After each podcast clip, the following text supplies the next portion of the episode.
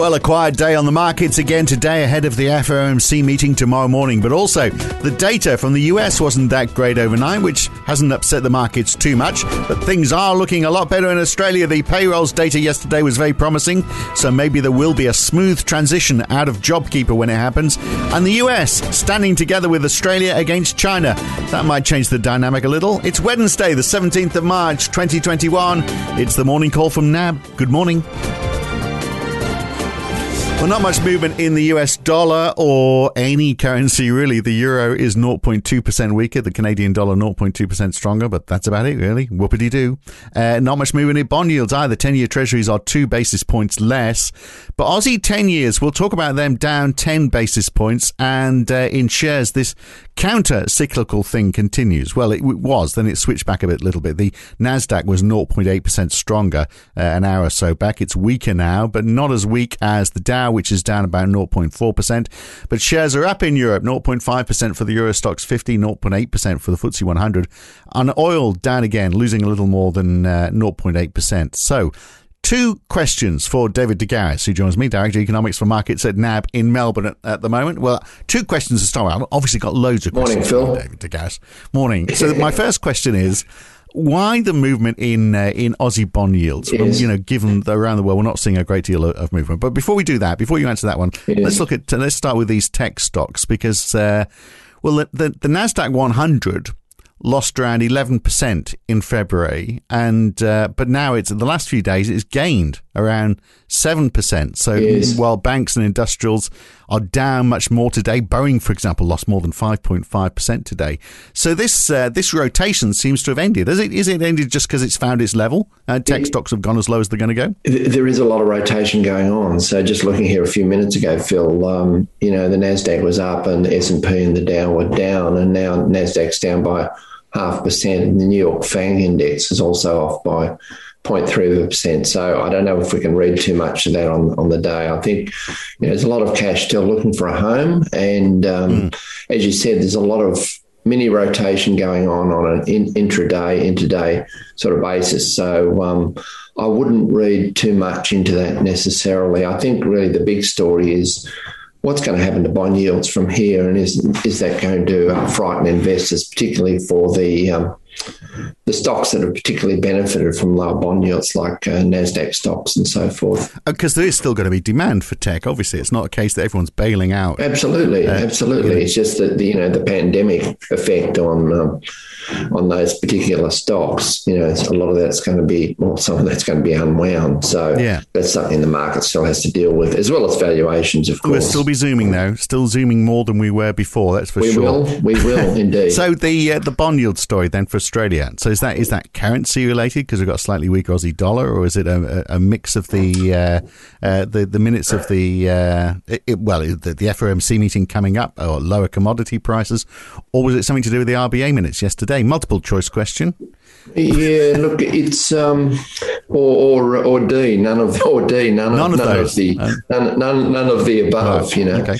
uh, given the multiple choice question, um, I think you know the the Aussie bond market has sort of taken to heart now a little bit more um, the guidance from the Reserve Bank, you know, that they're going to keep rates steady for quite some period of time. So that might have drifted through a little bit more towards medium to, to, to longer end bonds. But the numbers that we had, the sort of things that we look at from the point of view of, you know, what affects, you know, bond prices on the day.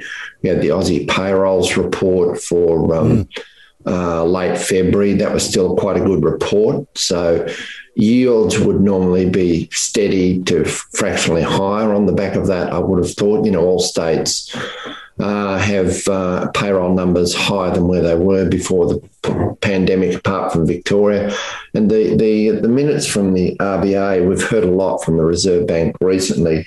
So I don't think the general policy guidance was any different at all there. Uh, a couple of things that we took from that, Phil. One is that on yield curve control, you know, the, the, anchoring of that to the 10 basis points, you know, what happens as time marches on and the April 24 bond uh, shorter and shorter in duration. Well, they're going to have to address that issue in, in, in the months ahead, probably through the middle of this year. But two things are made clear there. One is they're not getting rid of um, it completely and they're maintaining the 10 basis points. And also a little snippet on the labour market from them suggesting that a lot of the big companies have already made their um, uh, adjustments on uh, uh, employment levels ahead of the end of JobKeeper. So they're not expecting a sustained increase in the uh, in the unemployment rate when JobKeeper ends after the end of March. Right. Well, that that would be good news, isn't it? If we have a smooth transition, because I think this. I don't know what the figures are now. I know a month ago it was about 1.5 million people are still still on JobKeeper. So it would be nice if less. Uh, less. I think yeah. we're, we're, below a million. The last figures I saw. Right. Okay. Yeah. So we are. It is smoothing out, isn't it? Which would be great. Yeah. Yeah. Well, well, well, well Thursdays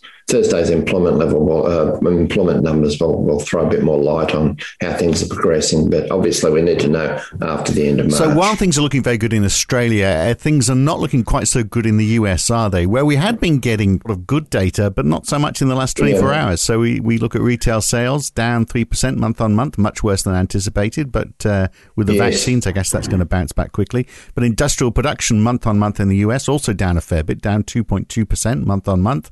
Not much movement in the NAHB housing index either. It's also down. We've been getting used to getting better data, and it seems to have shifted a little. Yeah, look, if, if you just looked at the um, changes in the month of uh, February in the case of retail sales and industrial production, you would think those numbers were disappointing. And indeed, the NAHB uh, index for March, um, that was a little bit softer than expected at 82 compared to 84 uh, expected. That also is a little bit softer, but I think in the case of all of those indicators, Phil, it's been very much affected by the um, horrific storms that um, the US had. You know, we know that um, you know, people just didn't go out, right? So, in the case of the housing uh, index, you know, they're just not completing sales, and in fact um, the index that, that, actually rose was the future sales index in the NH, NAHB uh, report. Um, but you know, mortgage applications are coming down. So as those bond yields go up, that's weighing on affordability there. And the retail sales numbers are almost completely offset by an upward revision to um, to January, you know, from the, the stimulus checks. And there's a lot more in that pot that still could be spent. Yeah. And more, of course, now with the, uh, the $1,400 checks that are going out as we speak. So those numbers are going to be very interesting. And I don't think it's going to lead to any sort of significant sort of revision beyond you know the month to month moves uh, as far as growth is concerned. Well, and yeah, the Atlanta Fed uh, GDP mm. now prediction has moved, moved down quite sharply, hasn't it? For Q1 from 8.4 down to 5.9, and this is like in a week that's that's gone down. Yes, it did. Now that tracks what the very latest data is. They don't plug in what they think March will be and what effect that might have on that index. So. Right um, you know, it's just reflecting the numbers on the day. So you, absolutely you would expect uh, that to be revised down. So consumption revised down from what seven and a half percent to just under five percent annualized in Q1. But let's see after March and um, as those fourteen hundred dollar stimulus checks uh, find their way into spending. So I don't think it'll affect medium term medium term forecast too much at all. Still a lot of interest in uh, in bonds, which is uh, which is just as well, isn't it? When uh, you know there's 1.9 trillion of them coming down the pipeline. So we had the 20 year yeah. bond auction uh, an hour or so back, 27 billion worth, uh, a bid to cover ratio of 2.5. Last time it was 2.1, so more interest and a high yield, 2.29 percent. Mm-hmm. Last month it was 1.92 percent. Nothing to frighten the horses there, really, from that from that uh, that sale, Phil. So no. you mentioned there the, the bid cover ratio and also the fact that yields were probably two points tighter than what they were um, from prior to the, to the sale of those 20 year bonds. So uh, I think that was that was reasonably successful, but um, of course, you know, a lot of issuance still to come in this market. So um, we're going to be talking about this for a long while yet. Well, if no one wants them, I know there's a I know, there's a bank I know uh, that's quite happy to buy them for you. Uh, the FOMC meeting tomorrow morning, uh, which happens Indeed. actually just before our podcast. So hot on the hot on the heels of the FOMC will be out tomorrow morning. But mm. what, what are you expecting? What will you be looking out for there? Oh, look, I think the main things that uh, we'll be looking for is one, uh, we still expect Powell to be sort of somewhat optimistic, but he'll, he'll have his usual cautious tone about, you know, the long road ahead to get to maximum employment levels, inclusive uh, maximum employment, full employment, if you want to call it that. Um, so that that's the tone that we expect him to strike uh, at the at the press conference. They'll revise up their forecast for this year on the back of the stimulus. I think that's exactly what the market expects, and the market's particularly interested in um, those dot plots, Phil. So.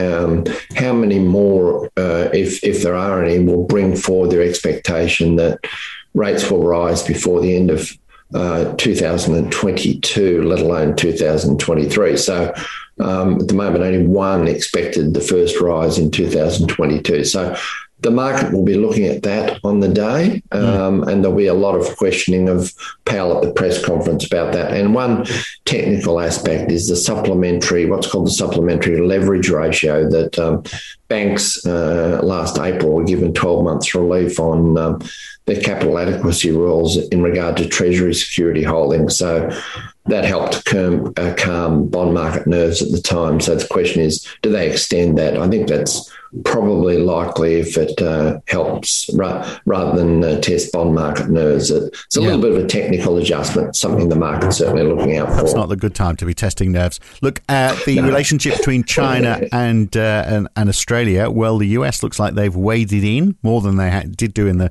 in the previous presidency. So Joe Biden's man in this region and in the Australian region, Kurt Campbell. Uh, saying, uh, yep, they are not going to leave Australia alone in the field. Uh, I guess, I mean, it can't, it'll come as no surprise to China that Australia and the US are allies, but getting more support from the US, yes. Uh, yes. you know, maybe that'll change the dynamic a little. I, I, I, think so. I think it was quite an interesting development, wasn't it? That mm. um, you know you've got this uh, multilateral support for Australia rather than being left out on on their on their own to um, contend with the, you know the, the, trade challenges that Australia faced, you know, over the past what twelve to eighteen months. So I think that's that's quite an interesting development. And of course, you've had Australia. Um, US, um, um, Japan, and India getting together to consider these sort of issues as well as um, political, strategic defence issues. You know, this week, I think at the end of this week, meeting in Alaska. So um, a very interesting development, to say the least. Yeah, and there is, you know, if you like uh, geopolitics with your breakfast, there's lots of it around to, because the, the Houthi rebels still very active on the edge of Saudi Arabia. And then just reading just now that North Korea is preparing for its first weapons test of the Biden presidency. So, right, let's see how that goes down. Look on the uh, the the interesting thing about uh, Saudi Arabia I mean, where is oil going? I mean, I, I have read in the last uh, couple of days mm. predictions anywhere from, from below sixty dollars to to hundred dollars. Yes. Uh, yes, I, I mean, I, if it got got up to hundred dollars, that really is going to spark inflation fears, isn't it? And would obviously slow down the recovery worldwide if that if well, that was. If, it was a huge drag on inflation last year, wasn't it? And um, so, you know, if air travel, really international air travel gets going, and, and that's not going to be in the next three months, but over the next, you know, what, year, one to two years from yep. the vaccine. You know, if Europe can get its act together over the vaccine rollout and so forth, then expect uh, jet fuel demand to pick up. So that should be supportive in time. Is that a 2021 story or a 2022 story? I guess we can debate that, but. Well, um, yeah, we've got plenty of time to debate it, haven't we? Look, US housing stats, uh, starts, I should say. Well, they are stats, but they're stats for the housing starts uh, and uh, building permits as well overnight. Mm. But hmm. really, it's the Fed, isn't it? Tomorrow morning, right before tomorrow morning. Pretty much, pretty much. New Zealand GDP yeah. Um, on, on uh, Thursday, of course, as well. Yeah. yeah. All right. Very good. Uh, great to talk. Catch you next time. Thanks, Dave. Will do, Phil. Cheers. He sounded a bit like he was moving furniture, didn't he, while he was talking to us today? Happy moving house and he didn't want to be stopped, perhaps. I don't know. That's it for today. I'm Phil Dobbie for now. Back again tomorrow morning. See you then.